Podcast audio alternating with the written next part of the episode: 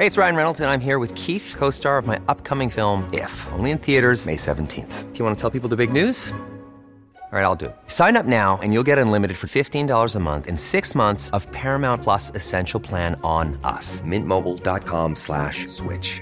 Upfront payment of $45 equivalent to $15 per month. Unlimited over 40 gigabytes per month. Face lower speeds. Videos at 480p. Active Mint customers by 531.24 get six months of Paramount Plus Essential Plan. Auto renews after six months. Offer ends May 31st, 2024. Separate Paramount Plus registration required. Terms and conditions apply if rated PG. Quality sleep is essential. That's why the Sleep Number Smart Bed is designed for your ever-evolving sleep needs. Need a bed that's firmer or softer on either side? Helps you sleep at a comfortable temperature? Sleep Number Smart Beds let you individualize your comfort so you sleep better together. JD Power ranks Sleep Number number 1 in customer satisfaction with mattresses purchased in-store. And now, save 50% on the Sleep Number limited edition Smart Bed for a limited time. For JD Power 2023 award information, visit jdpower.com/awards. Only at a Sleep Number store or sleepnumber.com. Doctor's Kitchen. Recipes, health, lifestyle. Studies have shown that kids as young as 12 years old, you know, all this hoopla about ADD and ADHD. Uh, ADD, ADHD is, is, a real thing. It's a little overstated and over recorded in US, but it's a real thing. But it's nothing compared to telling people that you know, you're the kids are still myelinating. They're actually building their brains up to age 20, 21. And you're seeing white matter disease in children because of diet that by far supersedes any danger of ADD, ADHD, or anything else because you're structurally damaging the brain that early.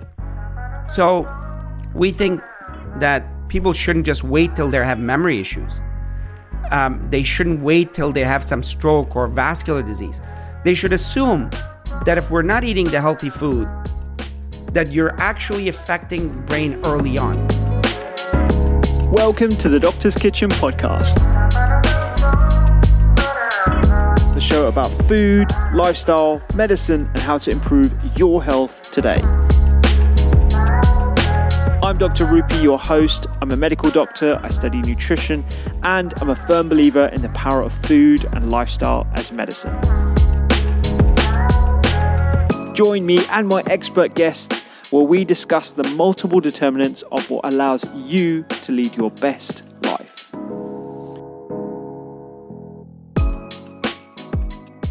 Dementia is the defining disease of our time. In the UK, it is the leading cause of death. Almost a million people suffer with it, and one in every 14 people in the population aged over 65.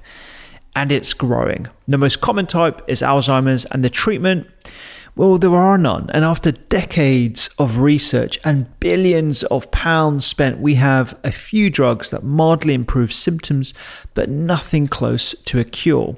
And so when I came across lifestyle measures, including diet, exercise, and community based interventions that could reduce the risk of getting dementia by 70, 80, or even some people saying 90%, I had to get Dr. Dean and Dr. Ayesha Sherzai on the pod to talk about their research. They are a unique husband and wife team on the cutting edge of brain science and dedicated to educating people on the simple steps to long term health and wellness through their work as directors of the Alzheimer's Prevention Program at Loma Linda University Medical Center with patients, as well as through online writing, videos, and books at teamsherzai.com.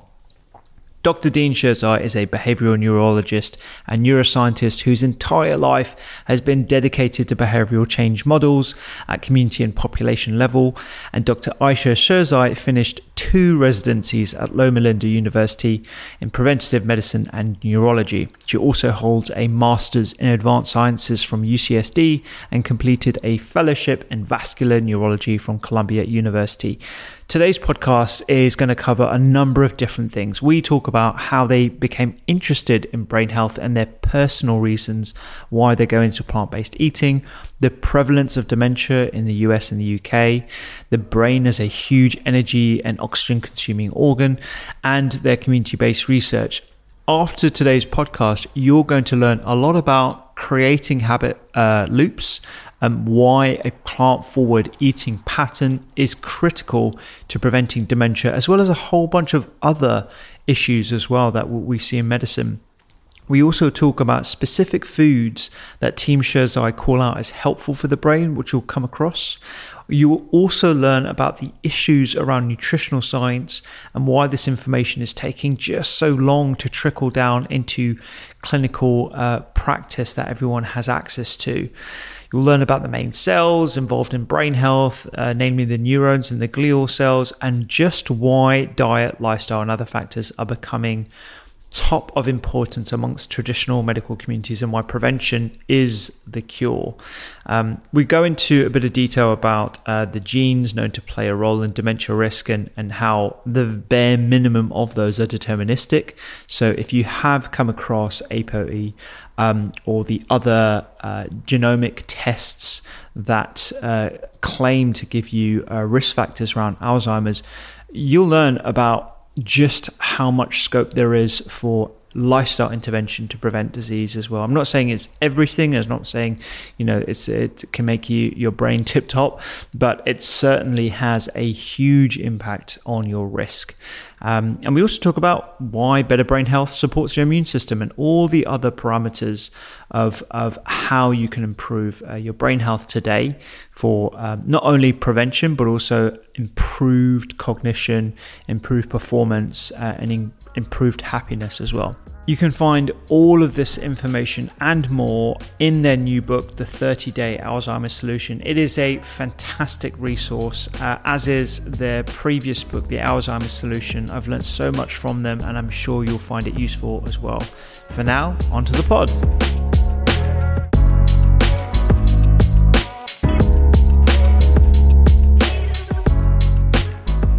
So first of all, thanks so much for making time uh, in the morning to, uh, to, to jump on the podcast. I, I wanted to kick off things because I've been following you guys for a while now. I think your work is wonderful.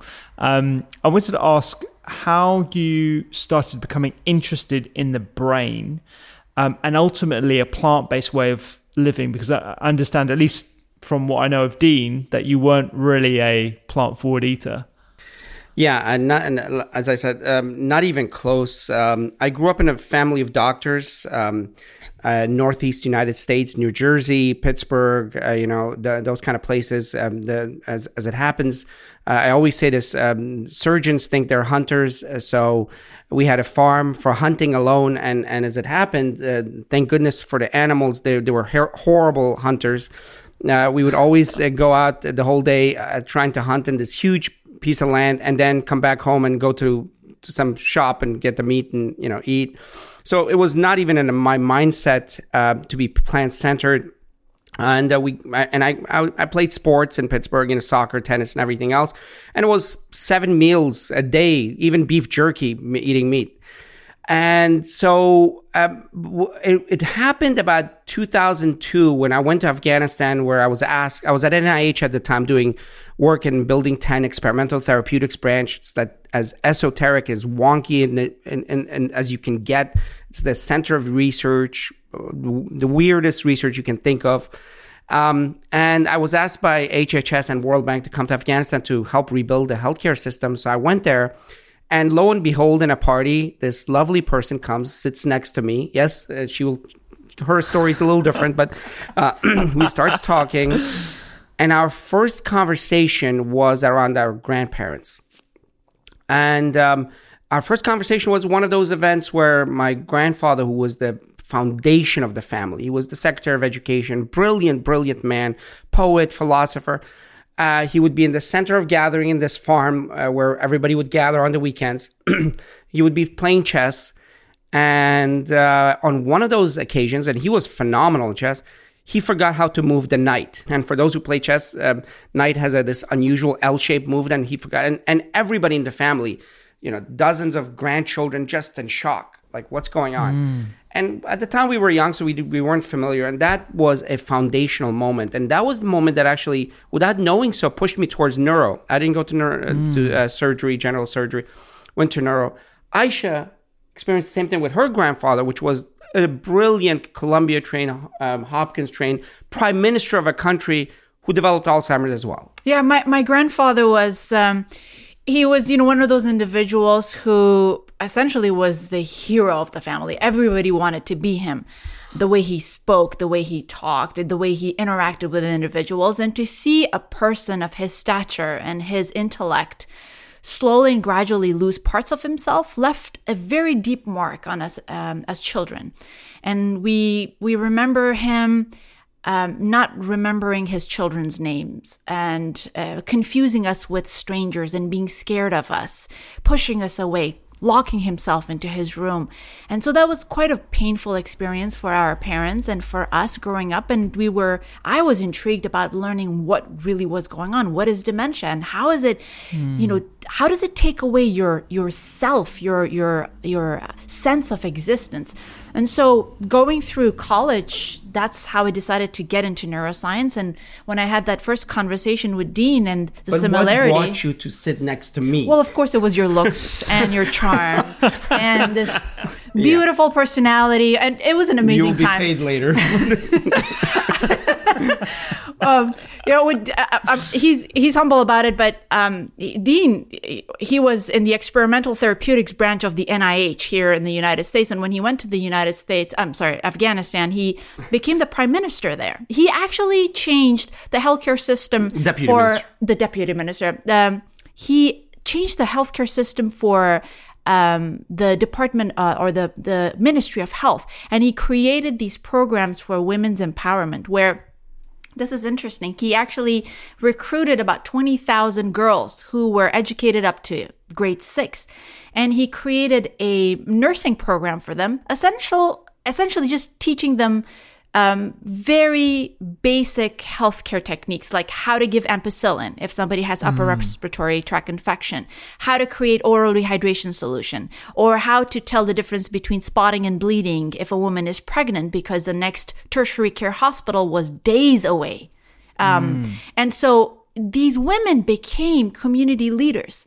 And so there was a there was a there was a paradigm shift in in the realm of public health. And so when you see things like that when you see when you make an impact like that is just a phenomenal way of living. And when we came back to the united states i was there with doctors without borders um, mm. just as a medical student uh, volunteering with them in, in refugee camps. And when we came back here we went back to um, neurology. Uh, at the time, we went to UC San Diego. Dean started his fellowship in neurodegenerative diseases of the brain, and I did neuroimaging research in Alzheimer's disease. And it was a it was a bleak field in yeah. Alzheimer's. Uh, so immediately we were we were a bit of a risk takers. UCSD was the number one neuroscience program in the country, and after that, we the the, the path was kind of set. You know how it is if you come from a place like that and NIH you you go to Boston and other, you know, and we said, nah, we're to take a risk.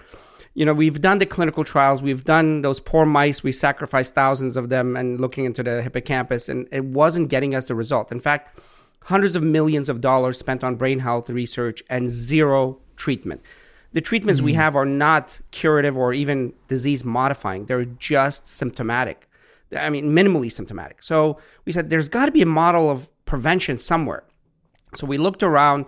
Our mentor was Elizabeth Barrett Connor, this powerful woman who had 900 publications. And, and we had the, Dilip Jeste, who was the head of NIMH, who had another 900 publications. These are, they looked at prevention. And so we said, you know, we're going to take a risk and look. And lo and behold, about 80 miles away is Loma Linda. Loma Linda is the only blue zone. For those people who know about blue zones, these are the healthiest places in the world. And it's the only blue zone in the US. And it's also the only validated blue, blue zone in the world. They have the largest study, 96,000 people over 50 years. And when we looked at the data repeatedly, lifestyle, people who lived a certain life lived 12 years more and healthier. We're not talking months. We're talking about 12 years. And we're like, wait a second, why isn't anybody talking about this? Why are we still giving, you know, uh, molecular treatments, which we should? We're not against molecular research. It's incredibly important. Um, but it shouldn't be 100% of the focus. It should be 20%, 30%. The other 70% should be prevention. Mm-hmm. So I, I, as usual, I did a cold call uh, to president of uh, Loma Linda. I said, I want to come and create a brain institute there. And he said, come over. We went on the way there. Our mentor, Dr. Leon Thal, who was the god of um, neuroscience, said, uh, "This is career suicide," and we said, "It's a good death." it's worth it. Yeah, it's worth it. So we went there and started a clinic started doing research. I was the director of research for all the residents, and not just neurology, and uh, and the director of research for neuroscience. And I did a residency, dual Oh, yeah. residency in preventive medicine and neurology, just focusing on preventive neurology. So we coined the term preventive neurology, looking at the impact of lifestyle on the prevention of diseases of the brain, neurodegenerative vascular diseases of the brain. And what we found repeatedly, I mean, uh, fail without fail, was you know there's the these food wars. You know, uh, keto, paleo. That forget about that. Whatever your food war is, there's no question that more plants work. Whatever you eat, it could be aluminum. Sorry, I don't mean to be facetious. It could be you know whatever it is. Add more plants with it, more greens, and because the, the, the, the, the data was just overwhelming. We're talking about Ayesha went to Columbia University two years. I had the kids. We would fly back and forth from between New York and LA every two weeks. And in Wow. morning she would be in the ICU. At night she would be in the cooking class. She's a culinary artist. And because what we saw repeatedly is food, food, food. And it's the dominant issue. Where whether it was stroke, um, California teacher study. she- Uh, Yeah, no, just looking at large databases, um, dietary patterns, populations being followed for a long time, um, we saw that people who adhere to a healthier diet had lower risk of strokes. Um, one one population that I work with is a California teacher study. 133,000 people followed for over 20 years. We wanted to find out what Mediterranean diet meant, and you know, everybody thinks that Mediterranean diet is this diet that only exists in the Mediterranean region. But Yeah. when you look at the dietary structure, you get a high score if you eat fruits, vegetables, legumes, whole grains, nuts, and seeds. And you get a lower score if you eat processed foods and sources of saturated fats. So it's a plant predominant dietary pattern. And that that was linked with reduced risk of stroke. So we kind of see this pattern over and over again. I mean, I, there's so many things that I want to unpick there because I, one one of the things I I always find fascinating is when I speak to my colleagues about the fact that I'm interested in nutrition. I'm doing a master's in nutrition. I you know, talk about recipes and all that kind of stuff. It's met with a degree of skepticism that is uh, it's quite hard to overcome in an initial conversation. It's almost like i always i have like a set of emails that i send my colleagues afterwards like look at this study look at this study you know? I get it you know nutritional science does have issues. It is you know um, polluted by a number of different biases as a lot of studies are but it is pretty undeniable when you're looking at the wealth of evidence and combining that with mechanisms that uh, that support why this might be happening and the extension on life as well as the prevention of disease to ignore.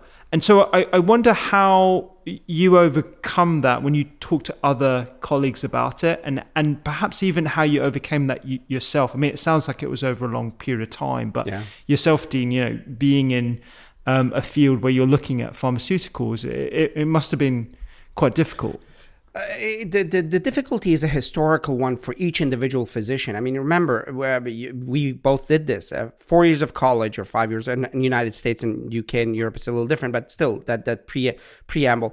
Then you have four years of medical school. Then you have four or five years of residency. Then I, we did fellowships, and then uh, you know masters and PhD.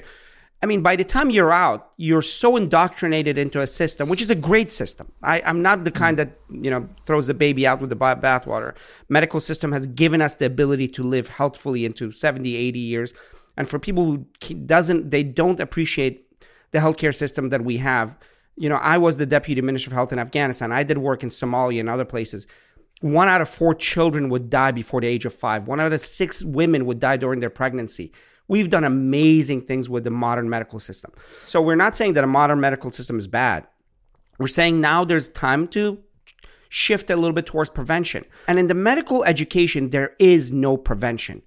The, the little cursory talk that says B12 deficiency or vitamin C causes scurvy, scurvy One- and one then- chapter. Yeah, one. cha- Those Yeah, have that. no effect because people say, "Oh, I don't see that in the clinic anyway." But mm. reality is, that's the dominant issue that comes to us in the clinic after it's too late. Ayesha and I live in a place where it's literally the healthiest place in the world. Loma Linda, the Seventh day Adventist, they live significantly longer and healthier than everybody else. And I mean, just that fact should tell people there is something going on that they're doing. It's not genetic because there's a this is hmm. not a genetically specific population. It's actually quite diverse. When you look at the Seventh day Adventist Hispanics, when you look at the Seventh day Adventist African American or blacks, and when you look at the Seventh day Adventist uh, Caucasian, across the board, they live longer and healthier, especially if they live plant based. But people say, but it's not just the plant based, they're also faith based and they're community driven. They walk, yes. But when you look at the large database, when you look at the large data, that's the beauty of large data. That's why randomized clinical trials, they have their place. I've done, I led many of them at NIH and up, but they don't give you long-term data, which is extremely valuable. If I did randomized clinical trial data uh, research in the way that it needs to be, it would be a billion dollar study, each one of them. yeah. So, so they have a place, uh, but what gives you data is large databases because in large databases you can parse out through statistical models and others, parse out the confounding factors, the things that could be affecting the data, and the things that are truly the dominant issues. And when you look at this, whether it's California Teacher Study, we've been part of that, 133,000. Adventist Health Study, 96,000. Um, um, the Columbia um, um, Northern uh, Manhattan, Northern study, Manhattan the Women's Health Initiative, all of them that we, we've been involved in. Framingham study. yeah. All of them repeatedly, nutrition is the dominant issue. Right. And when you see this information coming at you from different lines of uh, studies, whether it's observational studies, um, different epidemiological studies, in clinical trials as well, I think, you know, even if there are one or two papers that point towards the other direction, but the majority actually have, you know, pointing more towards a healthful living and nutrition being a very important factor, that's where you move. And that's how science works. There are no absolutes in science. You just look at the majority of the data and see where it points and you follow. And, and, and with the physicians, that's beautifully stated, absolutely. And, uh, and with the physicians, the second impediment is there is this sense of incredulity, I, lack of belief that things can be done because a physician has 15 minutes with a patient in the in, in United States. In that 15 minutes, I'm lucky to listen to the heart, tap the knee. In my case, we don't listen to the heart. Who listens to the heart? Neurologists don't listen to that. Yeah, you don't even have a heart. Nothing from down Yeah, here. yeah. No, yeah. I'm kidding. I tap I'm the kidding. glabella. I do Don't the eye say movement. that they might tell our supervisor. I'm joking. I'm joking. I'm joking. I do that complete exam head to toe in 15 minutes and give a full advice. No, but but all of that, and then believe that I can say something that can truly change people. Well, they're right. In that 15 minutes, it can't be done. But where it can be done is in the in, in, in the conversations that we can have in the communities. That's why very early on, we went to the communities. We actually lead currently lead the largest community-based brain health initiative in the country. The reason I put the community-based part, my PhD is in community-based participatory research. The community-based part, there are studies out there, the Pointer and others, that they do clinical work on nutrition and lifestyle. But I think that's contrived. We actually go to the communities, use the resources of the communities, have conversations with the communities, and then bring about lifestyle change in, in these communities. But when do we have that time in, in our clinical setting? Hmm. Or ironically and fortuitously, what you do on, on, on in, in your clinical setting and in the social media and what we do in social media has been more effective than what I've done in a thousand clinic visits Oh, absolutely. especially if we stand for science, especially if we make the hard convers have the hard conversation saying that, you know, this little gimmick thing, lectin is popular, but uh, the science is this, and and have the hard conversations. You get bashed, you get put, you know, put down. Uh, uh, with us going fully plant based, if we had not gone plant based, the fact that we did the largest study in the country in the world, the fact that we've hmm. published papers, the fact that we've the you know but we we said this is the data. Now how we change individuals or help no not we won't change them. How we create the conversations that they can create environments in their own home is by meeting them where they are not hmm. giving dictations and edicts from up above. Here's a prescription 20 broccolis. That doesn't work. yeah. Nobody says no. that. yeah I, I i've said that before but, but no i haven't. So you have to meet people where they are, and everybody's in different stages of journey, and and that humility is had when you look at when when I look at myself, twenty years ago, where my diet was, you know, meat, processed food, and and cupcakes, breakfast, lunch, and dinner, and and a and a five or six cokes, you know, uh, um, soft Oh, drinks, wow. yeah, and and I thought that was healthy too because I was running around. Um, so so I can't be uh, arrogant about why, why, where people should be. We just have to meet them, and and give one tool at a time. Yeah. Oh, I'm really interested in your personal journey there, actually, because you know, Was it the when, when I transitioned?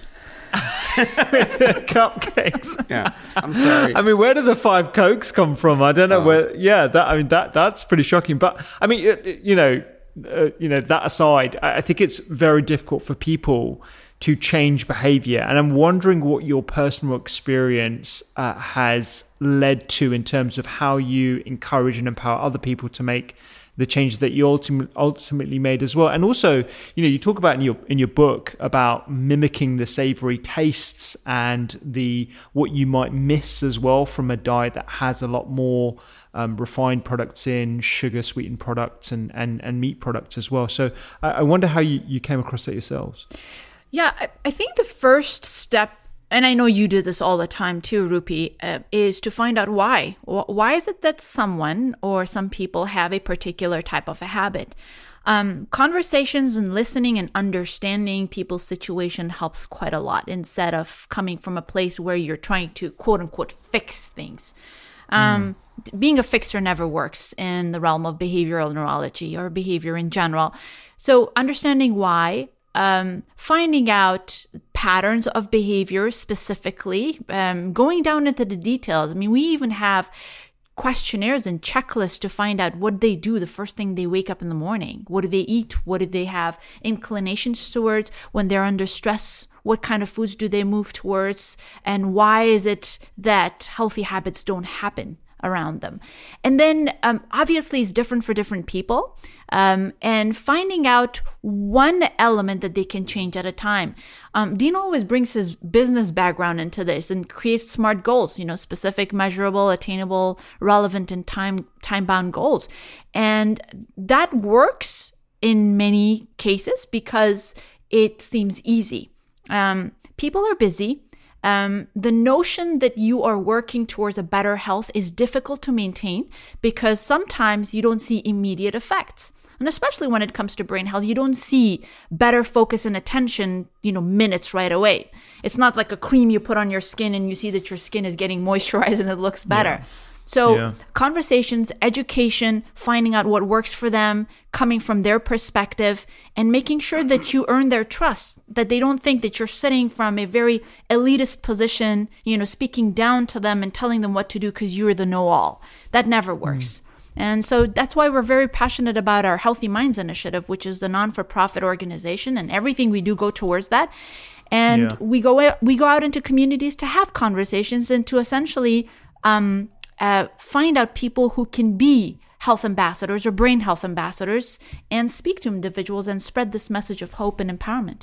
Beautifully. Um, one of the things about human brain is it's a three pound organ, two pounds. It's a jello. It's a hard jello. If anybody's ever held a brain in their hand, and I hope that if you did, you were a physician and it wasn't in good condition. Yeah. Um, That would be gruesome if I know, if I know. It was Um, otherwise. so I'm not speaking to those people, but in general, um, it's three pounds, two percent, but consumes 25 percent of your body's energy at any one point. It can even more at times. Oxygen as much as 50 percent at times. It does some of its best work during sleep, which should be a clue. Sleep is extremely important. Restorative sleep, we call it. But this brain, this amazing brain, needs uh, low energy outputs, no low energy behaviors. And another name for low energy behaviors is habits. Uh, so we develop these habit loops. For computer scientists out there there are these macro loops. These are programs that, that set and repeat themselves. Well, that's literally what a habit loop is. It's a macro loop uh, program.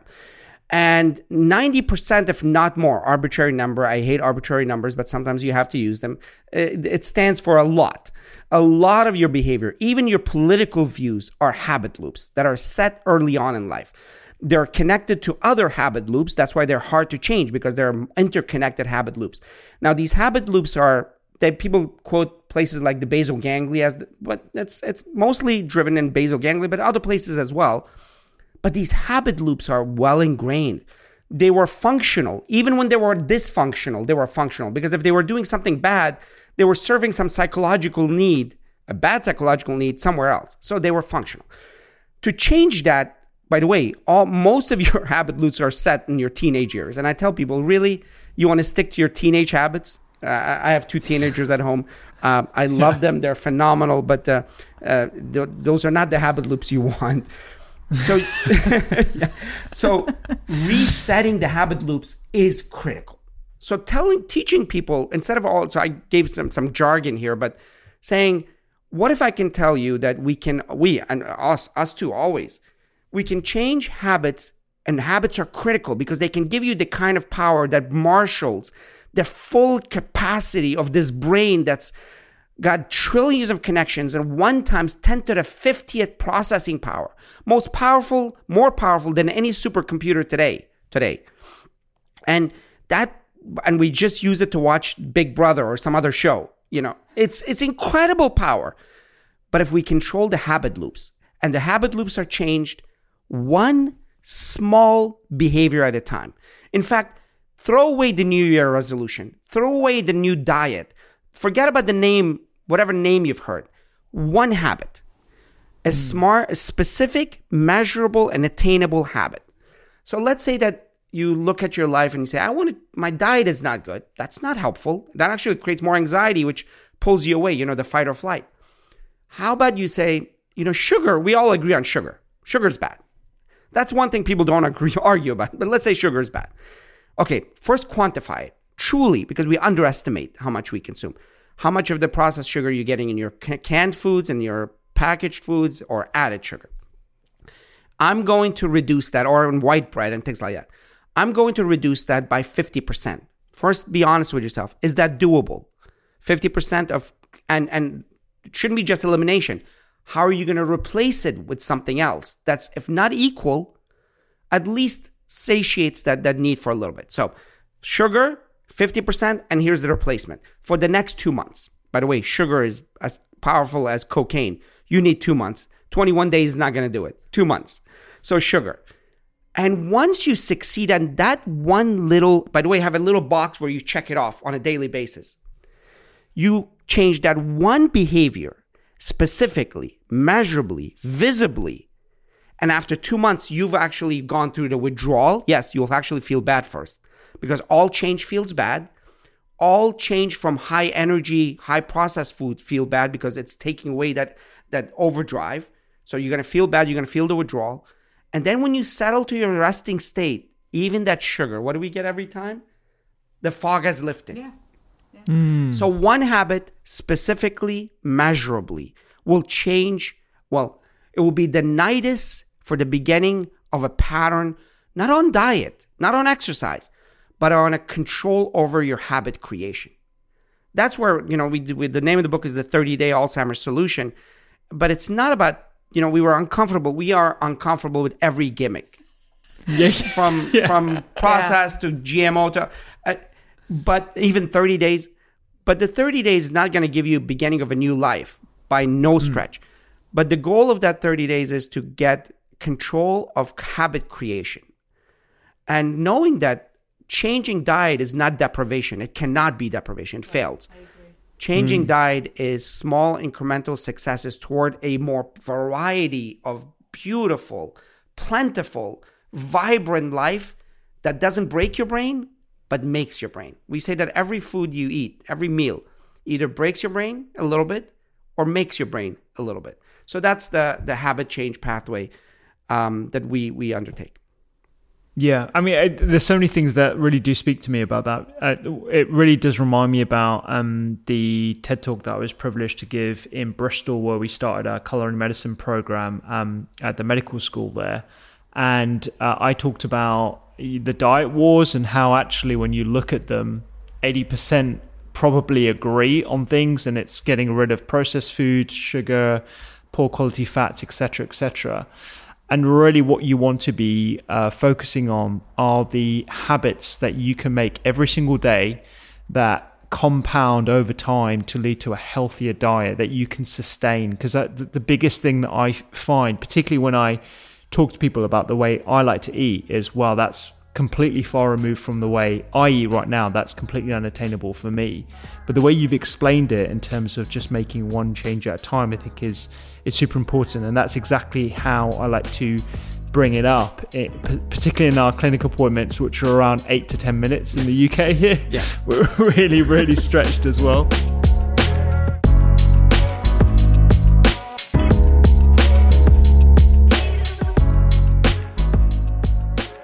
We're talking about the, the brain today, and, and I love the way you talked about um, the, the brain being, uh, you know, a, a, largely lipid organ, um, it, it, very um, energy con- consuming as well. Um, I, I, wonder if you can give us a, a sort of insight into the degree by which dementia is affecting the population in the US. I know in the UK it's uh, the leading cause of death. Um, about one in 14 people in the UK actually uh, suffer with dementia over the age of 65. It's definitely a growing issue. I'm assuming it's it's similar in the US. Oh, definitely. It's the the numbers are very scary. Um, currently, around 6 million people are living with dementia in the United States. Wow. Um, and um, this, uh, this number is increasing. And we think that this is an underestimation of the true numbers because there are a lot of communities and a lot of populations who never report it and mm. it is considered as a normal part of aging to have memory problems. Um, so we think it's an underestimation, and the numbers, um, you know, one in one in ten um, over the age of sixty-five has dementia, and this number actually increases quite a bit uh, until about age eighty-five, where almost fifty percent of the population have dementia. Uh, it is the costliest disease. It's the mm. the the total numbers, the annual cost in 2020 was $305 billion, but that was just the direct cost. There's another $250 billion indirect cost where caregivers and loved ones take care of their family members and they lose a lot of days at work and things of that nature. So it is the costliest uh, disease. And in itself, it's going to break down our system. Forget about healthcare system. So everybody needs to talk about it at this point. Mm. And um, right now, you know, with 400 clinical trials being done, no treatment for it at all, not not a single medicine that can actually modify the disease. Um, we have nothing. The, the couple of medications that are out there in the market, they are only for symptoms and they don't work for a very long time, only months to about a year. And the burden on the patients and on their loved ones is immense. And it is projected that by 2050, if we continue to go through this to this uh, uh, trajectory, the cost is going to be astronomical $1.3 trillion. And so we all have to talk about this. And definitely, it, it, yeah. it, it, has to be a big part of the conversation, whether it's our politics or our healthcare system. And, and, and the important point here is, uh, as Ayesha pointed out, is that much of it can be prevented. Whereas that concept was controversial just a few years ago. We've been talking about prevention for the last nearly eight to 10 years. And, and initially, when we were talking about this, we wouldn't even get invited to certain conferences. Two years ago, Alzheimer's Association International Conference, 5,000 dementia neurologists from around the world. The plenary talk was prevention is the new cure. I mean, like, Ayesha and I were like jumping up and down, like, okay, uh, now it's popular. Yeah, the first slide was prevention is the new treatment. Yeah. But it took wow. a long time to come to that point. Exactly. And, and even then, they said 60% can be prevented. We think that with optimal, optimal is hard, with optimal diet, exercise, stress management, sleep, and and and and, and mental activity, the the five pillars that we we've named neuro and N E U R O, mm. nutrition, exercise, unwind. Uh, with those five pillars, optimally, and again we say it's hard, up to ninety percent of dementia, the most costliest disease, up to eighty to ninety percent of strokes, Ayesha specialty strokes, all and stroke is another uh, the most debilitating of all diseases, can be prevented. Mm. And there's no question of that. Yet, like you said earlier, it's difficult to sell this in the physical, in the uh, in the clinical world, because what what what is required to create the preventive pathway is conversations, listening, yeah. time, looking at communities and how can we do that in 8 to 15 minute increments Yeah. it's impossible Exactly. so now physicians are good people. Let's just say that. We- we're good people right? So we're, we're, we're- We are good people. we're good people. We are We are. good people. yeah and and we want to be we want to be we, we most of us if not all of us went into this to make a difference. Both of us because of our families we saw the good they did and everything. And when you hear the kind of things that that you have no access to and it, and it claims to do massive things the dissonance it creates inside you have to mm. create language against dissonance. This is human nature. We have two things confirmation bias where we confirm the biases we had before and creating language to dis- to to get rid of the dissonance. So these good physicians that want to do good hear things that say that your work is not as effective as if you did public health and spoke to people like we do it, it creates such dissonance that you have to create language that says no that can't be. It's not true. But the data is just overwhelming.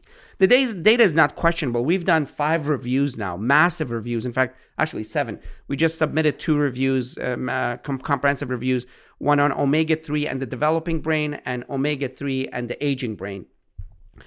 And repeatedly, repeatedly, the the the, the breadth and the and the force of data that shows that nutrition, especially um, a clean diet, plant based diet. And but the reason I say plant based because I'm not running away from vegan, I'm not uh, running away from this or that. It's just if we can change the diet of UK, Europe, United States, even 20% to more plant based, that's 20% or so cost saving in healthcare. We're talking about trillions of dollars. So we can't be dogmatic. Let's move more plant based. Let's go more cleaner. Let's go less processed.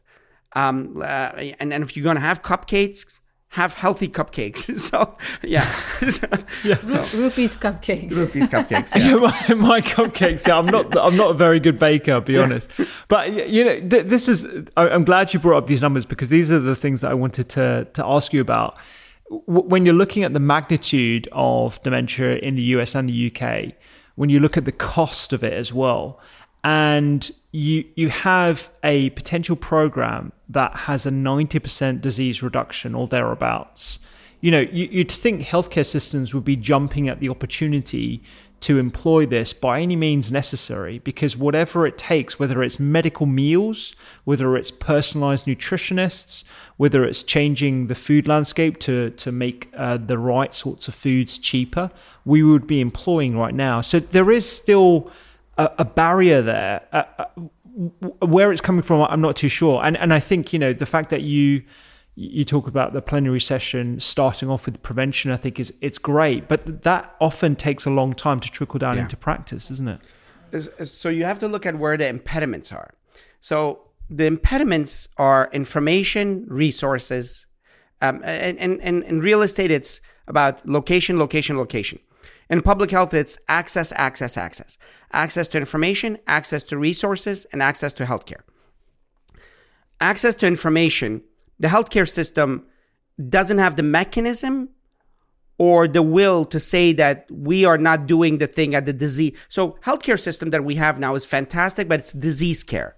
We meet patients at the point of disease. Those well checks are really not doing anything. Uh, well, it's doing. You should go to your well checks. I'm not saying, but they're not really designed to do prevention. They're designed to actually check the beginnings of disease. Mm. Yeah. So the healthcare system doesn't have access to how to bring the information to the public. That's one impediment.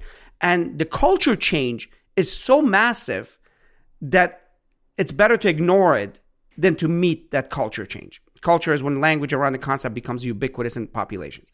So that that's the problem. The second access point is who's funding this? As far as mm. information, let's just take information and research. The funding comes from resources. I, I was at NIH. We actually doled out the, the funding. You know, $27 billion was the funding at the time uh, that they gave out. And, and the only way that a group of scientists would give money to another group of scientists is if you could measure the outcome tangibly. Like the sodium level, no, the, the glucose level, or let, let's say the hemoglobin A1C level went from 6.4 to 6.2. That's a good study. That's not how public health works. You can't mm-hmm. get that me- that kind of measurements. You have to move populations and have different kind of measurements, which means against culture difference and a method of funding difference. So lo and behold, they said, okay, lifestyle works. Let's give it funding, millions of dollars. And again, now they're bringing patients to clinics to give them dietary advice. My PhD thesis was community based participatory research. And we looked at African American communities or Black communities, sorry, uh, Hispanic communities, and other communities. The possibility of transferring that information to the clinic did not exist. You have to go to the communities, to the faith communities, mm. to the churches, to the uh, uh, to the uh, uh, barber shops, and, and other places, because that's where transfer of information takes place. Now, if I bring that level of complexity, oh my God, a whole hoopla. Really, you're but that's what has to happen. Let me, so the questionnaires that are being applied in research were created in the 1960s, 70s on 50 year old white men in Boston, the most educated. So, and now we were applying those in 70 year old Hispanic women in San Bernardino. Yeah. And when it didn't connect, we said, oh, it's failure. The failure is not in the person. The failure is not in the process. The failure is in the and the tools we're using from antiquated beliefs, antiquated thoughts, antiquated processes. So, what we did in our research, we actually went to the communities. It's called CBPR. You sit down with community leaders, but it's not unstructured. So people say, "Oh, but no, it's structured." You give questions, and and we got questions that were relevant to that community. We created a questionnaire out of that, then applied the questionnaire, and what we got was 180 degrees different from what, what had what had been coming to us before. And, and that's different in our other study, which is the largest study in, in uh, beach cities, where it's an affluent population. It's mostly a Caucasian population. So it's a different kind of community, and we got different responses. And the Africa and uh, black churches, we got different kind of. Com- so the impediment is in in a, a mindset that comes to us from 1950s, which is this solid box mindset not amorphous complexity, beauty of complexity.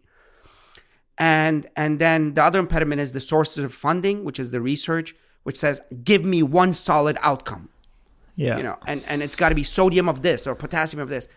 And human behavior is not about that one solid number. Now we can give you numbers that are movable, tangible, operational, but not the way that it worked 50 years ago. So that's where I see the mm. impediment that's why conversations that you and I and Ayesha and, and, and at Columbia and others, where it's a little uncomfortable, you push people and say mm. research has to adapt a little. Yeah, absolutely. It, it is really uncomfortable to have these uh, conversations because we're we're very used to that model of uh, experimentation, such that we can see robust results. It's you know the pharmaceutical model of healthcare, which is brilliant, and yeah. you know like like we've said on this podcast, is something that we prescribe every day and me in clinic and all the rest of it. But when it applies to nutrition and behavior change that are sustainable over long periods of time, doesn't really have the same uh, outcomes or, not, it doesn't have the same weight when it when it's applied to that um, that that mode of, of medicine. Um, I, I, wanted to dive uh, in a bit deeper into into the, the nature of, of how you came up with certain ingredients like the Neuro 9, which I, I love, by the way. And I, lo- I love all the different sort of names like the Neuro uh, um, abbreviation as well. But the, but the Neuro 9, I'm, I'm specifically interested in how you, you came across these sets of ingredients and, and why these are so beneficial from the perspective of the brain and, and cardiovascular disease. Oh, well, thank you. Um, we were actually initially a little uncomfortable to come up with, you know, these little quips and lists, but I think it's it's a fun way for people to remember. Um, and again, that comes from our experience of working in communities to say, okay, you know, at the end of a very complex conversation, you know, people usually tell us like, "Doc, just just tell me what to eat, okay? What can I eat every day, right?" so you know from a very complex place then you have to like really pinpoint some things okay here's here's what you can do tomorrow or here here's what you can do today and the Neuro 9 came up from um, just looking at dietary patterns, whether it was the Mediterranean diet or the MIND diet, which is um, a combination of the Mediterranean and the DASH diet. And you know a whole food plant-based diet that has been studied in the adventist health study And you know, although we we shy away from the concept of reductionism in nutrition, and mm. I, I don't like the word superfood. There is no such thing. But you know, these foods essentially stand out when it comes to their anti-inflammatory and antioxidant capacities. And when you look at dietary inflammatory indices, they kind of stand there on top. So we chose the first nine ones because you know neuro nine, and of course it's greens, beans, blueberries because they've been studied extensively as far as their benefits for brain health is concerned, nuts and seeds, whole grains, and we're happy that we included whole grains there because there's a war against whole grains. Goodness gracious, all that fiber is phenomenal. Um, and green tea. So um, I think I'm forgetting it, right? That's a very bad sign. To No, no, that's things. good. That you right. got it. So You got it, yeah. um, herbs and spices. Um, and so we included that. And what we say is, you know, see if you can include any of these in your daily diet. You know, it's not an all or Hmm. none phenomenon. It's not black and white. You can you can slowly and gradually add things to your diet to make it even healthy. Um, and we've included all of these Neuro Nine items in in the recipes in the book. Yeah. Uh, the the Yeah. the main thing about the mech- the mechanism actually was the driver. So mechanisms of disease, especially I mean for cognition for brain diseases, there seems to be four pathways.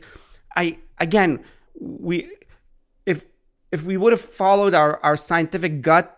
We couldn't have written the book because we hate reducing things into el- because it's more complex. But nonetheless, hmm. four main processes: inflammation, oxidation, glucose or energy dysregulation, and lipid dysregulation.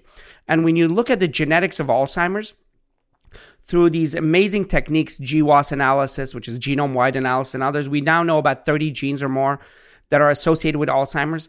Only 3% of Alzheimer's is driven by the kind of genes that are what we call 100% penetrance, meaning that if you have these genes, you're going to get the disease no matter what. 3%. What about the other 97%?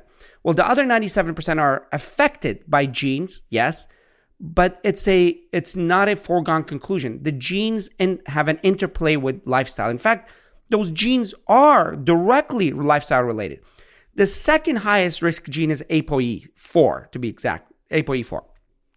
If you have one gene from one parent, your risk goes up four times. If you have one gene from or one from each parent, your risk goes up 12 times.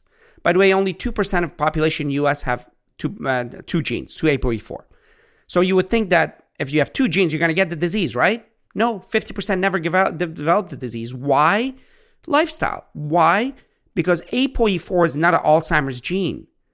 ApoE4 is a lipid transport inflammatory gene, which means that if you have ApoE2, the, the protein or glyco, the protein that it creates is a pretty efficient protein.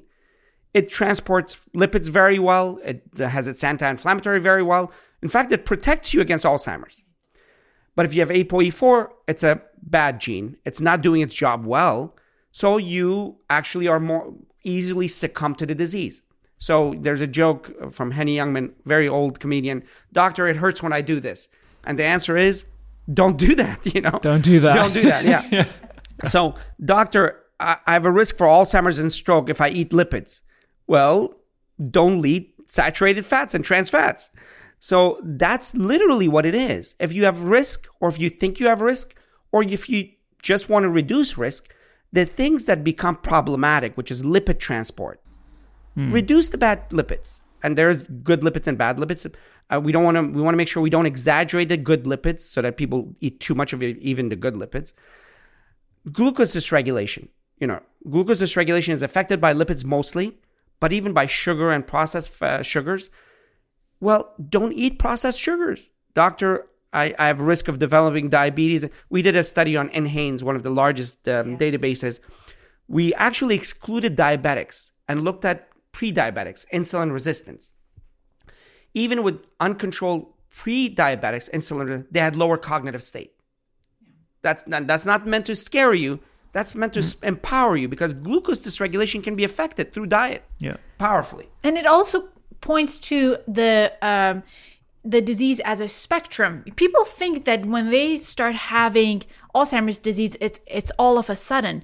But we know that these processes actually start happening in our bodies and in our brains decades before the symptoms manifest and the brain loses its resilience and kind of gives up and the brain cells are damaged to the point where people tend to have memory problems. So, you know, knowing that anything and everything we do every single day actually contributes to that pathological process or gives the brain the right environment to grow and heal itself and to thrive, I think that's quite empowering. Yeah, absolutely.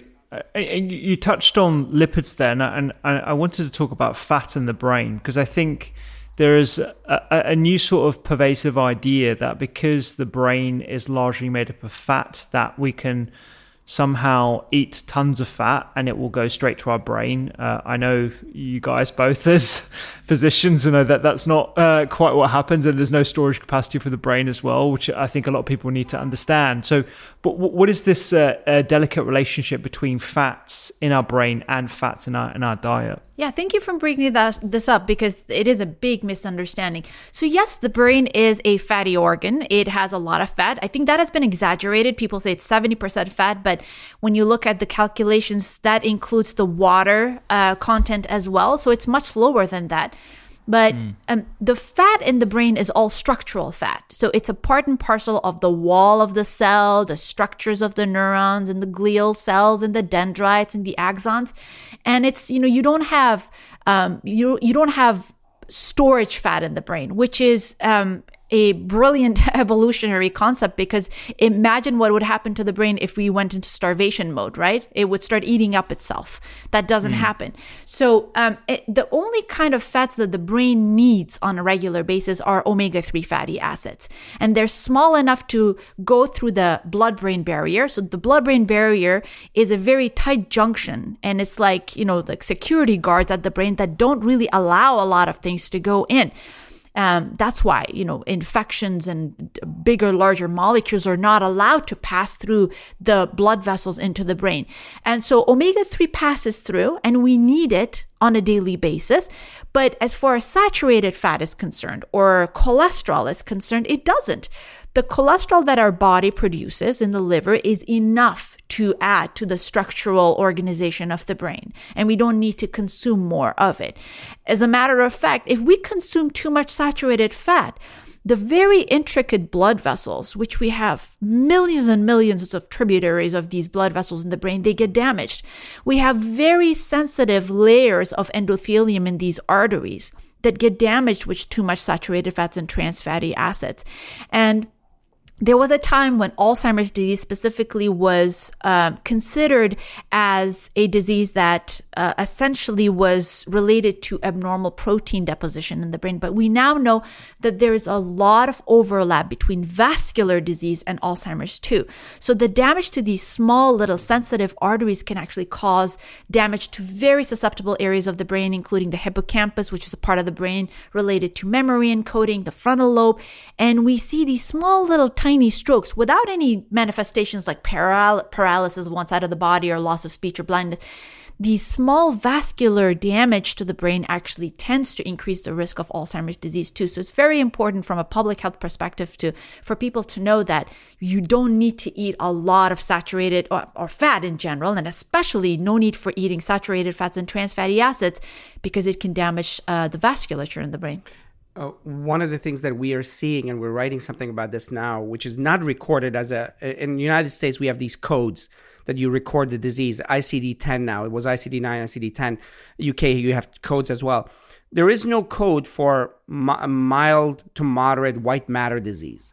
Nobody records oh, it. I didn't know that. Yeah, you don't oh, record that. Okay. But given that both of us see patients uh, older than 55, um, almost exclusively. Right except I see some athletes as well who come from traumatic brain injury. But but we see the prevalence of white matter disease oh. ubiquitous. Oh my goodness. Present. Always. And, and, it's directly related to diet, to their lipid levels or hemoglobin A1C levels. I mean, it's it's crazy. I mean, to know that you are seeing white matter disease. And by the way, if you're seeing little dots, a few of them, it doesn't mean that it's oh, it's nothing they say that whenever you see anything on the MRI, multiply it 10,000 times at the molecular level and, and throughout the brain because you're not seeing it fully manifest, but it's there.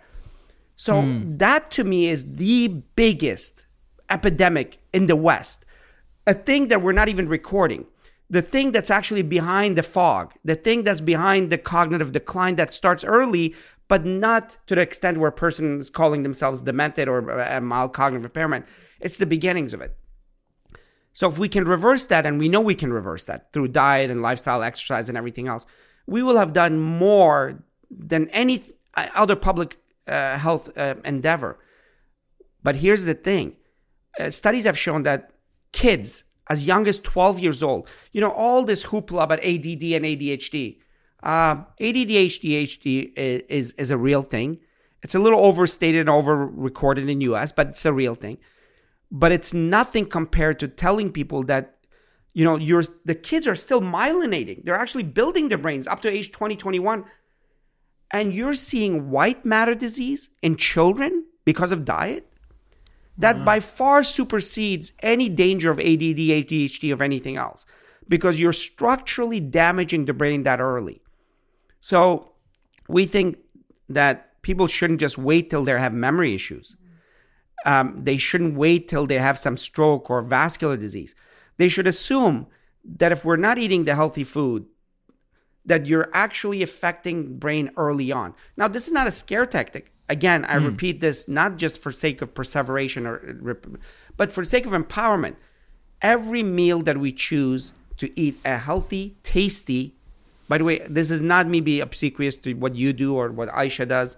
Um, I have to be obsequious to Ayesha; she's my wife. But but but but but but, but it's truly meant that when people make teach people how to make healthy, tasty, easy foods, that's by far the most important public health uh, um, uh, tool we're giving, because every mm. meal is either creating inflammation, oxidation, glucose dysregulation, or lipid dysregulation, or it's the opposite. So the Neuro 9, coming back to that, it's not a magic phenomenon. We we hate doing these kind of gimmick things.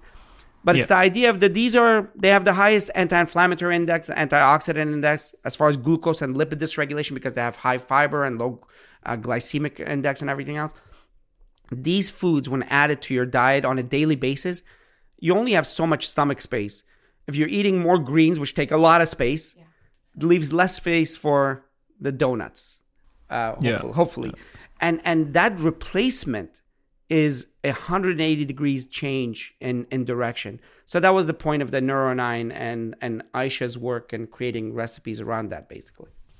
I, I think it's really uh, interesting because the the formation of you know, call it whatever you like, a list of foods um, that you, you put together to inform people really has its uh, foundation in, in the, the processes that you just talked about glucose regulation, managing inflammation that I want to go back to now. And I think one of the best things about the book was the um, the neuroplan spectrum. And for those of you who, who aren't watching, it's the, the spectrum of food by which, you know, you can sort of concentrate, you can visually see where you should be concentrating your diet towards. And it's things things that we've mentioned beans nuts legumes etc um, and you know the uh, the things that we should be having less of or not at all in the diet as well um, so I, th- I think from you know from the perspective of habitual change, it, it can be quite useful, uh, particularly when it's underpinned with, with that explanation.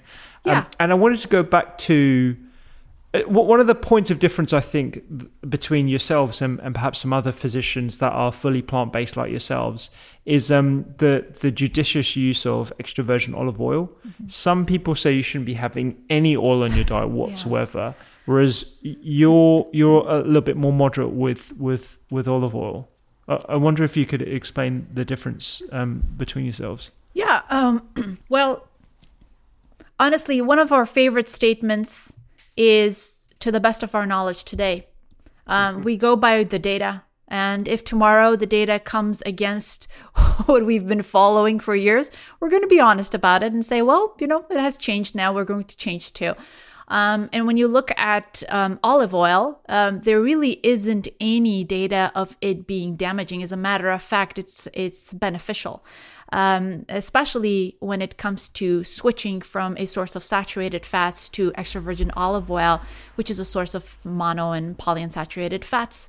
Um, and like we were talking about it earlier, yeah, fats are important for the brain. It's the quality and the source uh, that matters the most. Um, so we're, we're not against olive oil. We used to be very judicious about it, but then after reading about it, and right now Dean and I are doing a systematic um, review on uh, consumption of extra virgin olive oil and prevention of Alzheimer's disease and stroke.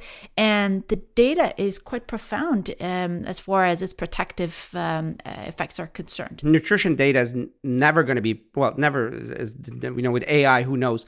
But but it's it's it's going to take some time for it to be perfect data. But again, we say we look at massive trends a massive data. Um, the data against it comes from uh, vasoconstriction studies. And even then, it was not the best studies because it didn't take into account when they took it, how much they took, and other factors that were related to the vasoconstriction. And the fact that some of the things that we definitely know are healthy when they did the vasoconstriction studies with it, they actually vasoconstricted. So, so to look at a food item in isolation of everything else mm. and with one little sliver of, of a window of data, I think is not helpful. Yeah. Now we're not going to go all out and say uh, extra virgin olive oil is the new panacea. It's not. It's not. yeah. I, I, I, I told one of my patients that they they can take extra virgin olive oil, and he came back with a bottle of extra virgin olive oil. A month later, I said, "Why did you bring this?" He said, "Oh, I have three glasses of this a day." I can Three assure glasses. you, yeah, Oh. yeah, I can assure you, there's a qua quantitative component as well we always say in small amounts to the best of our knowledge right now you know as a topper as opposed to the bottom you know you, you don't Drizzle gonna- it on salad. on salads Yeah. um, and, and and that's that's helpful. Uh, but beyond that um, uh, so that's where the data is right now. And and we go by the data. And then the other component is public health. If i go to some of the communities that we're working in and uh, we say the data shows whole food plant-based. We say that. But where you should be is not even close to that. You should be sugar for the next two months. That's it. And then the next thing, as you can do it, as these resources uh, allow themselves. And, and, and it has to be that way. Otherwise, all we're doing is just pushing our books and, and, and, the, and, and, and, and being part of clans. And the last time we knew, we've had a pretty interesting life being in NIH and Afghanistan, two months apart we we just want to go with data and and uh, and and what people can bring into their lives. Um, yeah, Yeah, I, I, I- totally agree, and I think you know it, it comes back to that idea of meeting people where they're at, um, rather than trying to push a uh, that what could be perceived as an agenda without really appreciating what the ultimate aim is, and that's just to help people live as healthy as they can and as healthy as they want to as well. Um, I wonder if we could touch on inflammation in the brain actually, because there's a lot of people who are now coming around to the idea about neuroinflammation and how that impacts not just memory and concentration, but also mental well-being as well, um, and, and and also specifically uh, how, it relates to sugar and, perhaps some other uh, components of, of fast food. So uh, uh, uh, inflammation is seems to be the common pa- f- downstream pathway of a lot of other processes. And I mean, if you look at glucose dysregulation or lipid dysregulation, downstream you're going to have inflammation. Uh, not even downstream, almost like parallel at times, but but it's not usually parallel. So you see inflammation. So inflammation is the major denominator of pathology. In some diseases, it's the main pathology. For example, traumatic brain injury it's the uh, it's it's the, the the thing that pushes the disease over the over the edge um, inflammation and now where we're working we're hoping to study start a study um, although the irb is taking its time but um, it, they have these ligands that bind to inflammatory products in this in the in the brain so you actually look at neuroinflammation in real life so that would be amazing thing Neuroimaging uh, neuroimaging study, study, yes. so so you can actually look at when you give somebody certain foods to see what the inflammatory process going on in the brain. It's it's a beginning. Really? It's it's at the at the beginning stages of the of the research. So we I don't want to overstate it, but it's pretty exciting. It's extremely exciting. Yeah. So we know that all those processes that the common pathway downstream is inflammation. Be it if you have insulin resistance or diabetes that's mm-hmm. uncontrolled, definitely that's a path that leads leads to it. Or as I was talking about before, even ApoE4 and lipids. One of the pathways, lipid deposition, yes, atherosclerosis, clogging, and even, but the other more common and ubiquitous is inflammation as a, as a product. So inflammation is a major component. Now, ironically, people who have autoimmune diseases, who have inflammation, studies have shown that they've if they've been on anti-inflammatory drugs, they actually did better. But then when they tried to reproduce it, it never came uh, to fruition. So, what's a good anti-inflammatory that you can take mm. on a hmm. daily basis? Again, I'm coming. Uh, it seems to come back. It's food. It Ties it's everything food. together, yeah. doesn't it? Yeah. yeah. yeah, yeah. And then the other thing is exercise. Yeah. Mm. Um, uh, exercise seems to be a, a very powerful. Uh, I hate another general term, cleansing, because again, all these cleansing things. But but uh, it it seems to be a great system of flushing and cleansing, as well as direct inflammatory reduction as well. So, uh, ironically, we're talking about food, food, food. When mm. it comes to behavior change, because it has an immediate psychological, immediate physiological response, exercise is the thing that we actually start people first. And if they've never exercised, a 10 minute brisk walk every morning is what we start with. 10 and that 10 minute brisk walk it resets the circadian clock as much as we we we, we can. It, it gets the metabolism going. It gets the habit of exercise and also it is mood stabilizer. We know that exercise mm. is 3 times more beneficial than any anti-anxiety medicine. So, so exercise is a powerful adjunct to food as, as a medicine. And I think it's that multifactorial, comprehensive approach to health that makes the biggest difference. You know, um, Dean talked about exercise. We now know that sleep, when we sleep, that's the most important period of of the day when the brain cleanses itself, when all these, um, you know, debris and the byproducts are essentially removed from the brain. We have a, a, a janitorial system in our brain that is completely dedicated to getting rid of all of these byproducts that eventually could lead to inflammation and uh, damage to the brain. Yeah, yeah, because I, I think another thing um, that perhaps I've been guilty of in the past is just really thinking about the brain through the lens of neurons, whereas actually there are some really important cells that are just as important, like the microglia and your astrocytes and all those various functions. I, I wonder, is is there some uh, uh, data that that shows how food impacts those as much as the neurons directly themselves? I would say uh, even more because by, by, by just sheer numbers more because uh, mm. when you take the glia, the whole family of glia, they they outnumber the neurons 10 to 1, 9 to 1 to 10 to 1, depending on what, what series you look at. They are structural. They're uh, your immune response in the brain. They're your anti-inflammatory response to the brain. They're the, they're the support structures.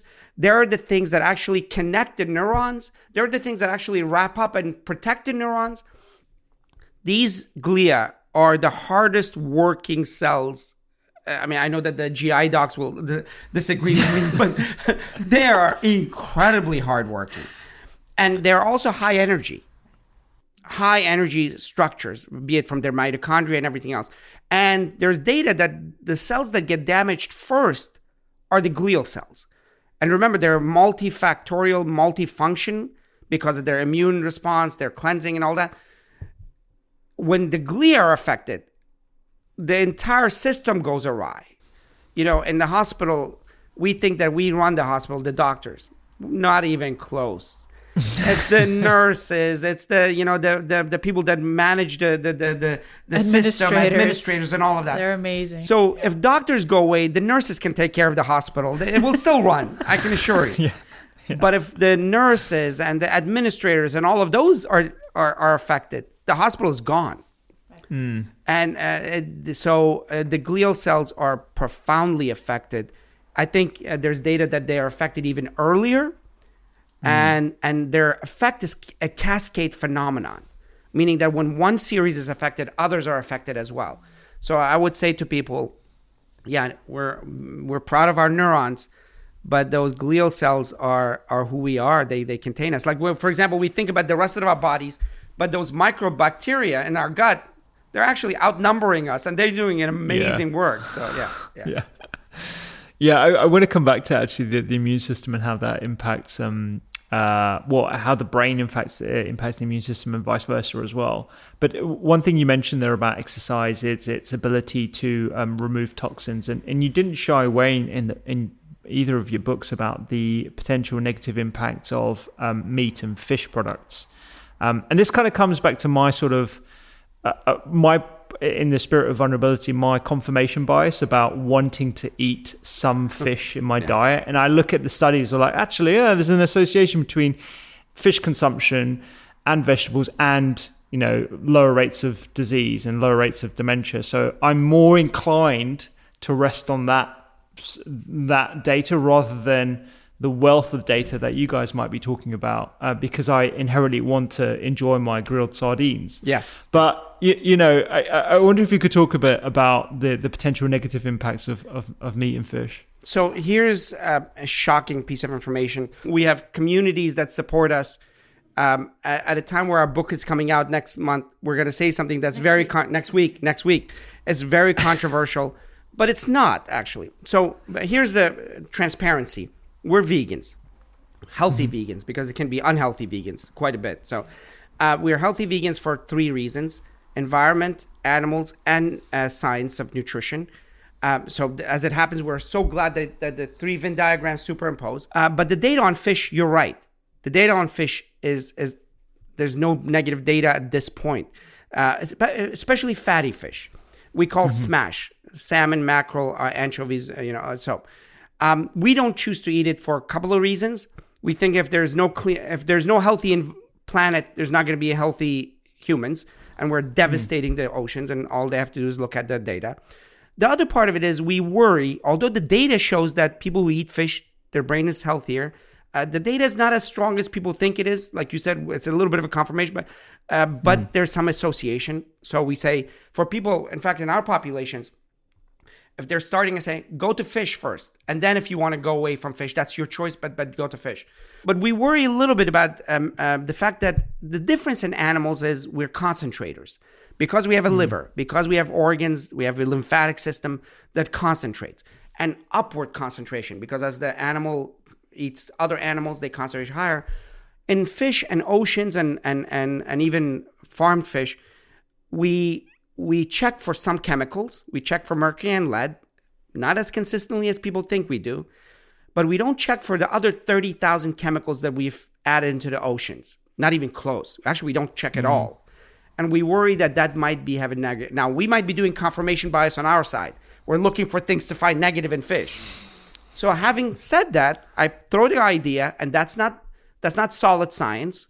That's uh, we call that you know uh, we're extrapolating from data. So that's weak um, and that's where it is. And, and i will never and we will never defend outside of the realm of science and the weight of science. When mm. when we, we raised our kids we said the problem in arguments and politics is not truth saying. Everybody's telling the truth in one way or another. Sometimes sometimes they're not but it's the weight of the truth. When you over exaggerate the truth it's a fallacy. When you understate the truth it's a fallacy so we want to mm. make sure that people get that this was extrapolation and it's kind of weak, uh, it comes from a knowledgeable base, but still weak.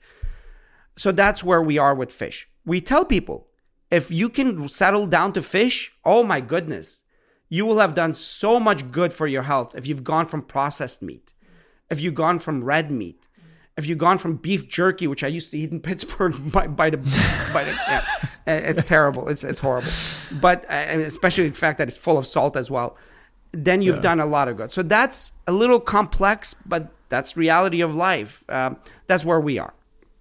Yeah, I, I, do, I really do appreciate that transparency. And I think, you know, as people of science, um, it's really important to have those sort of pragmatic decisions, even if, you know, you, you're being pulled in different directions. And I'll be honest, like, I'm probably on my journey towards 100% plant based eating myself for reasons that also include animal welfare. Because um, I recently got a puppy about a year ago. And uh, she just reminds me of like a little lamb. Like, yeah. you know, she's just so cute and, you know, she's so loving. And, you know, it's, I never was a dog person. It was my partner who actually convinced me to get a puppy. Um, and uh, you know, I've never understood why people are just so drawn to their pets, and now I completely understand. like she sleeps in our bedroom, you know, take for walks all the time, give her treat, like everything, like I do for this dog. I love that. Um, Ru- Rupy, so com- yeah, completely tangential talk. We uh, adopted a dog that was in bad shape. Um, uh, uh, we call him Obi Wan Kenobi. Like the Star Wars Yeah, Jedi Warrior yeah, Obi. Yeah. Obi, and and he's a mix of Dalmatian and and uh, Basset Hound. So one black eye, and and I'd like you. I'm not, you know, I'm I'm very straight going uh, exercise Busy. the busy. I literally, this is going to lose a lot of audience probably. Hopefully I not. cried thinking that if I lose this dog, Yeah. It's I just know. like Yeah. breaks our heart just seeing that innocence in his face. Totally. Honestly, I, I I feel exactly the same. Uh, Like we, we sent her to pup. This is really going off topic. We sent her to to um to puppy daycare recently, and I remember just thinking, oh my god, I hope she's fine when she comes back. And we're watching her because they show her on Instagram. Yes. We're literally watching her. like, oh my god, there she is, and she's playing and all that stuff. And like I I never, I, I never thought I'd be that person, but I am. That's amazing. Uh, well, you, you So are we. you're a great interview. You took it. You did a Barbara Walters on us. Uh, uh, you know, we're, we're, we're tearing up. We went from inflammation and neurotransmitters and glial cells- ApoE4 ApoE4 to the- tearing up on our on puppies. Yeah, but nonetheless, having said that, you're right about the fact that the data so far, like we always say, to the best of our knowledge today, and that's not a that you know, science is the only humble field out there because it, there's no uh, if the data changes, we change. Um, uh, at least with the science part, we change. At, at this point, the science on fish, um, at- at least clinical trials, show that people who consume fish. Oh, here's the thing: instead of red meat, instead of other things, they do much better. Yeah. Yeah. And as far as omega that- 3 fatty acids are concerned, because that's one thing that keeps coming back Yeah. over and over again. You know, our systematic review showed that there are certain times in life, like as far as supplements are concerned, right? Especially for people who choose to be on a plant based diet.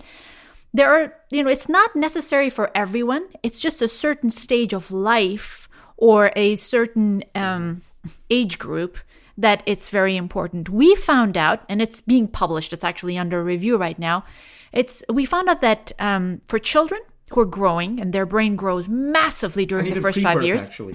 during pre-birth, exactly. I should have started from No, the beginning. yeah, absolutely. Pre-birth growth of a child in the first five years, pregnant women, lactating women, and people who are in their midlife or you know around uh, mid 60s who may experience some mild cognitive impairment benefit the most. They might they might benefit from um, omega-3 fatty acid replacement. But for the rest of us if we eat a wholesome diet that consists of seeds and nuts and extra virgin olive oil sources of poly and monosaturated fats and a plant-based alpha linoleic acid that we actually do very well. Okay, so so you wouldn't suggest that people perhaps around the age of 45 50 should think about omega-3 fatty acid supplementation in the form of algae oil or with high amounts of EPA and DHA or is uh, do you think we can uh, uh, we can achieve that through diet alone? uh, the diet alone, but but here's the nuance. Um, so the the transfer or conversion from ALA to EPA to DHA is a funnel state, um, meaning that the the the enzyme that does that job actually does two three jobs. For some reason, they didn't hire more people for that job, and it's that one guy late night. He's yeah very cheap. Uh, He's doing a lot of work. Now he has to also operate the omega six pathway. And by the way, the omega six pathway is a dominant pathway. And but we, uh, when, when when we talk about omega three, omega six pathway, they're both needed in the body. As we know uh, for the audience, omega three pathway, and I'm simplifying it profoundly, but it's uh, anti-inflammatory, anti-coagulant, and others. Omega six pro-coagulant, pro-inflammatory, and by the way, we need both of those. I mean, if you're not coagulating, you'll be bleeding all over the place. So, so we need both. As it happens, because of stress, because of diet, because of lack of exercise, all these factors, uh, and when we get to talking about stress, we develop a baseline higher inflammatory state as we get older. To cheat that system, and yes, we are cheating that system. Uh, I don't like the word biohacking. Uh, it's been used by, oh my goodness, we will, Can't can't hack your way to health. But but but, Yeah, but we yeah. we we plan our way towards more anti-inflammatory. You have to have more omega threes. Uh, and, uh, the ultimate goal is EPA DHA, but A- ALA at very low level. But whenever people say low level conversion, they think that's bad. No, we get plenty. Even if it's at 8% conversion from ALA to, we get plenty. If we get two teas- tablespoons of uh, chia or flaxseed, we, we're good. But at the same time, to make sure that that conversion is done, lower your omega 6. But you're lowering your omega 6 not because of that conversion alone. Omega 6, as we get older, it becomes quite detrimental. Yeah. And our Western diet has gone 50 fold increase towards omega 6. I mean, if there's been a revolution in the 20th century, it was not your iPhone. It was the fact that they, the fact that they were able to pack more calories in a small space with a profound amount of omega 6 in it. That's mm-hmm. so yeah. if we can reduce the omega 6, also give the liver a chance to do that job as well, which means less alcohol for multiple reasons. That three combination actually you are in a good direction. You don't have to do a lot of other things. But if still if you're worried, take a algae based uh, omega 3 or omega 3 source and and and and then you're fine. The three things that we worry about so far, to the best of our knowledge, as far as nu- micronutrients are concerned, B12, omega 3, and and then the third one, which came out of our work at Cedar Sinai, we were the main PIs in this study. The retina is a continuation of the brain. So if you look at the retina, if you have these tools that can look at the retina at microscopic level, you can look at amyloid protein, which is the bad protein that accumulates with aging and Alzheimer's. And when you gave people curcumin in high doses, and this public this paper actually was published this this this year, uh, since we are now no longer in Cedars, our name went from first to the middle, as you know how that is. But it's okay, we're in the paper. It- the the curcumin actually bound to the uh, uh, uh, uh, to the amyloid, and then when it binds, the body removes it. So we say add curcumin. All herbs and spices are great, but curcumin seems to have a special power. Add that with piperine, a short pepper, which increases its bioavailability. If you're worried about B12 deficiency, first check it and find out why. Because normally you shouldn't have B12 deficiency unless you're taking some kind of a- antacids or something that's going on in your GI system. But in, if all that is rules out, then take a B12. And by the way, it's not just for vegans. 40% of United States have B12 deficiency. And then the third one is omega 3. Optimize your diet and you'll be fine. But if you're worried, just take a supplement. Yeah, yeah. I, I, I think th- those are definitely the ones that I uh, recommend. I haven't come across that study uh, this year, so I'm definitely going to be reading that. That sounds really, really interesting. And you know, I always get asked about curcumin, particularly from the perspective of it being um, a, a nootropic or something that's very good for the brain. Uh, I was going to ask you about that actually, about what your perspective on nootropics are, and, and whether that actually has there's there's a space for that in in, in clinical work. But um, yeah, I, I think if you can achieve that through diet, that's obviously the, the way to go. Um, you mentioned alcohol. I, I did want to ask about alcohol again. My confirmation bias is I, I wouldn't mind having a glass of red wine every now and then, but the more I look at it, and I also look at it through the lens of society as well, and whether I should be recommending any amount of alcohol because of the other uh, consequential effects of alcohol consumption, the fact is it's addictive. Um, I'm coming around to the idea that we shouldn't be having any. Is that is that something that's in line with your, yourselves or? Absolutely. Um, we've we've learned quite a bit about alcohol over the years. Um, as you know, there was a time when it was recommended for brain health, but with more and more data, and especially with the nuanced information that we're receiving, we now understand that the alcohol component. Um, forget about the resveratrol and all these other uh, nutrients that are available in wine. The alcohol component causes a lot of damage. It's essentially putting our body in a major state of shock, uh, especially the liver and the filters in our body. And we have recently found out that the amount of alcohol needed for brain is essentially zero. We, you, you don't need it. And the amount of resveratrol uh, in, in wine that you would benefit from is, you know, you have to drink a truckload of wine to get the amount of resveratrol that's good for the brain. Um, and we also think that the studies that have shown benefit, um, they essentially um, it probably might be because of the conviviality that is associated with with alcohol. You're sitting with your friends and you're in with your with your tribe and and that's that's a very strong anxiolytic um, and so that's probably not really taking into consideration and could be a confounding factor. But no, I agree with you. And the way we approach it in communities, because it could be a, you know, you lose a lot of friends if you say things like this. So we say, you know, if you've never drunk alcohol, don't start it for brain health. But if you do Yeah. enjoy, you know, a glass, one here, here and there, never more than a glass a day, then I think that should be okay. Um, of course, in the context of a healthy lifestyle. Yeah, absolutely. Always within that context, and and you, you, the neuro lifestyle, which which you alluded to before, you know, nutrition, exercise, unwinding, restoration, or optimizing. Um, I think is again a very good sort of perspective, a lens to to look at the brain. Uh, and I wanted to sort of close our conversation really talking about the unwind element and how that relates to not only brain health and, and creativity, but also uh, our immune system and how we can support uh, our innate immune system as well through through our thoughts and, and other actions that can support unwinding and relaxing.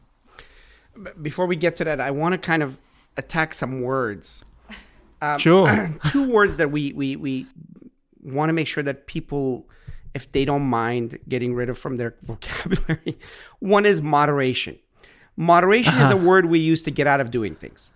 So yeah, yeah. So I mean, I used to eat um, seven servings of processed meat a day in Pittsburgh. What is moderation for that person?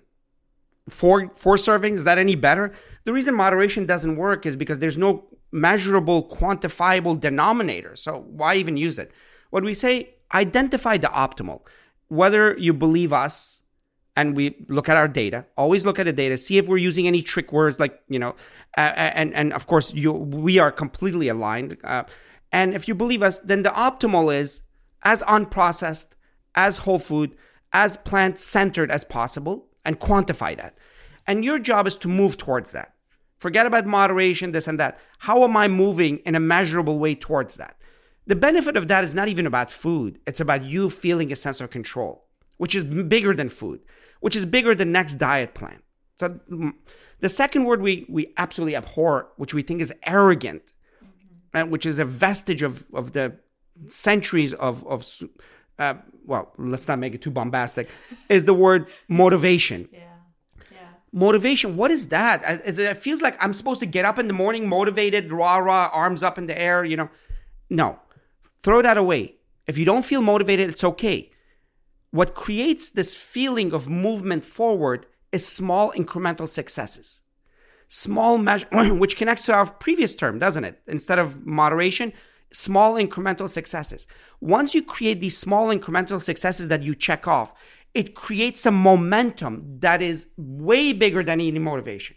So just those two words. In fact, out of this book, if you get anything besides her amazing recipes, oh.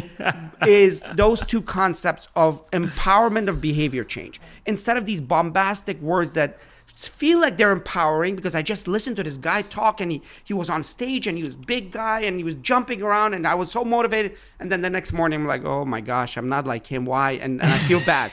yeah. Yeah. No, small incremental successes. Now, stress. We actually divide stress into good stress and bad stress. And that's not a little play on word. It is important because your brain, this there's a reason why evolution invested all this energy on this three pound organ. Why? Really? For me to just reproduce?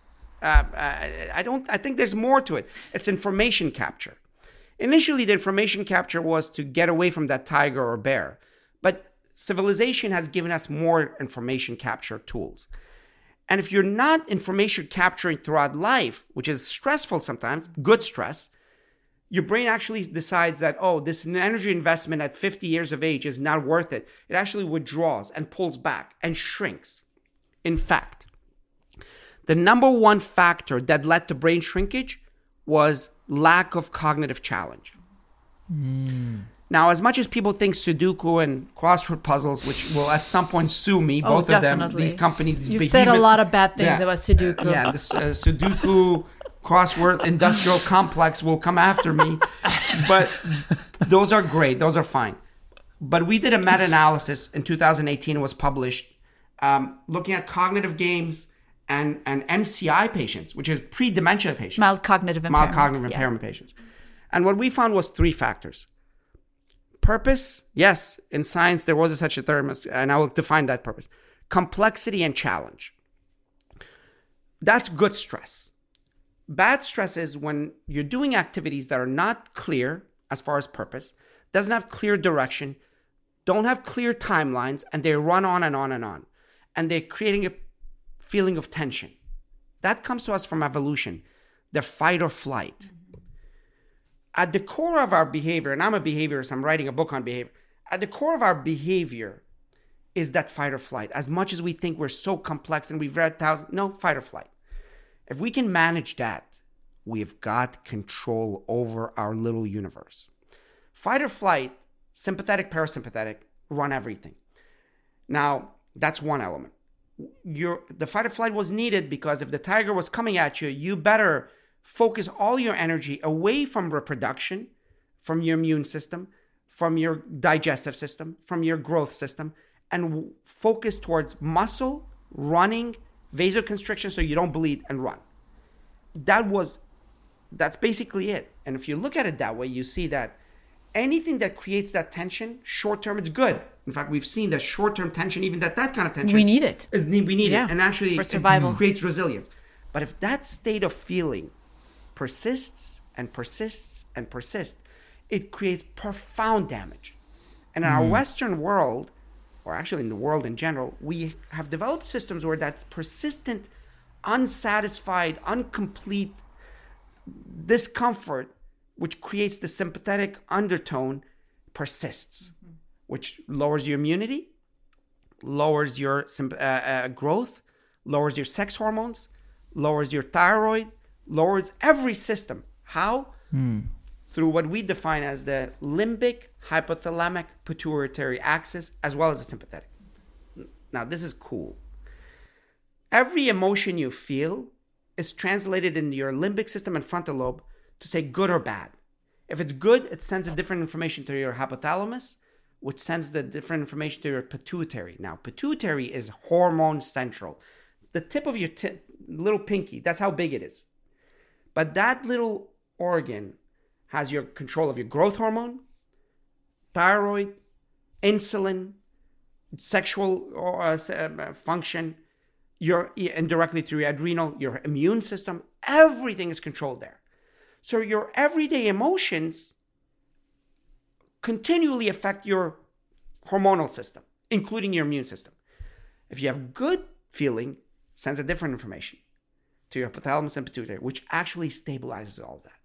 So two pathways, sympathetic, parasympathetic, we call them autonomic, and the limbic, hypothalamic, pituitary, all coming from your emotions. Now that's a little daunting because as soon as I say that, people say, "Oh, they, if, even if they don't say it verbally, they feel it."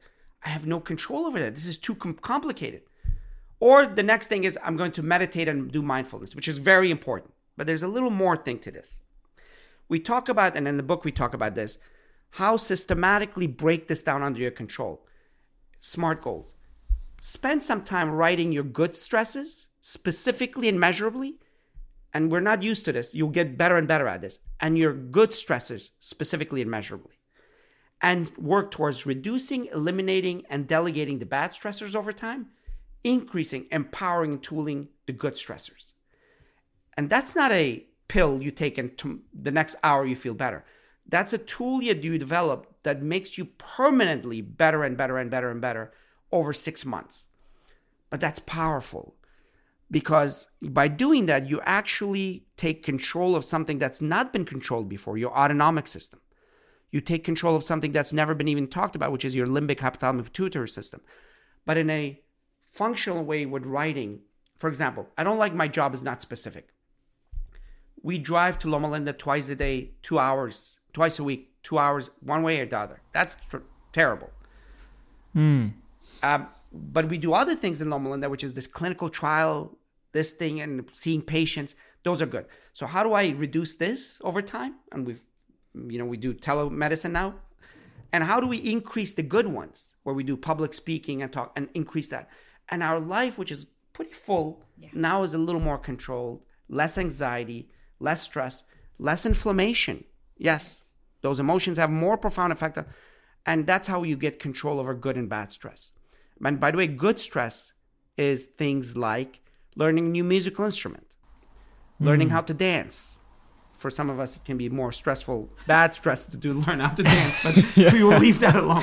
Yeah, we won't say who. we won't say who. learning to uh, learning to play cards with friends, Yeah. l- learning a new language, running a team, book clubs. Those are or taking classes. You know, those are good stressors that push your brain, but also are the biggest factor for connections of the neurons. Sorry, one last point on that. Here is a power.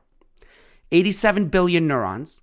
Each of them can make two connections or 30,000 connections. And how do we make the connections? Exercise and good stress.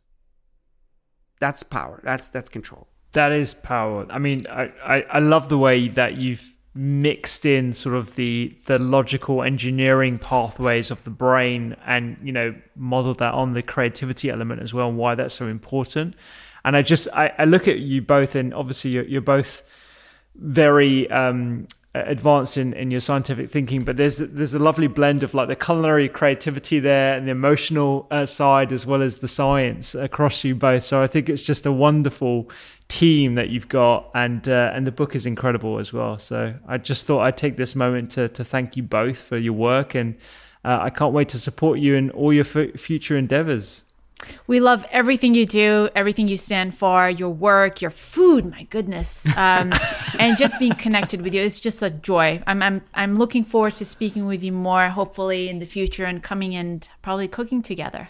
And Definitely. we don't have just passing conversations. No. We have families. You're your family now. oh that's so lovely no, we mean it. We, uh, yeah, that's good oh, and i bad. appreciate that We no might be no that's annoying now. great yeah, yeah. Oh, that's great. Honestly, I could have chatted to you guys for so much longer. I've got so many other elements and things that I didn't even ask about, but uh, you know, we'll, we'll save that for another time. And I, I, I didn't realize that you're writing another book as well. That's amazing. I don't know where you get the time, you guys. So much to say, so much to converse about. It's, a lot to it's a say, beautiful yeah. life. I really hope you enjoyed that with Dr. Dean and Dr. Ayesha Sherzai. They are just such a unique combination, uh, and I loved chatting to them. Um, to summarize a conversation, plant forward diets are fantastic through the perspective of not just brain health, but also uh, vascular disease, cardiovascular disease, and mood as well. You've learnt how creativity has a bidirectional effect on the brain, and this is not just about Sudoku or crosswords.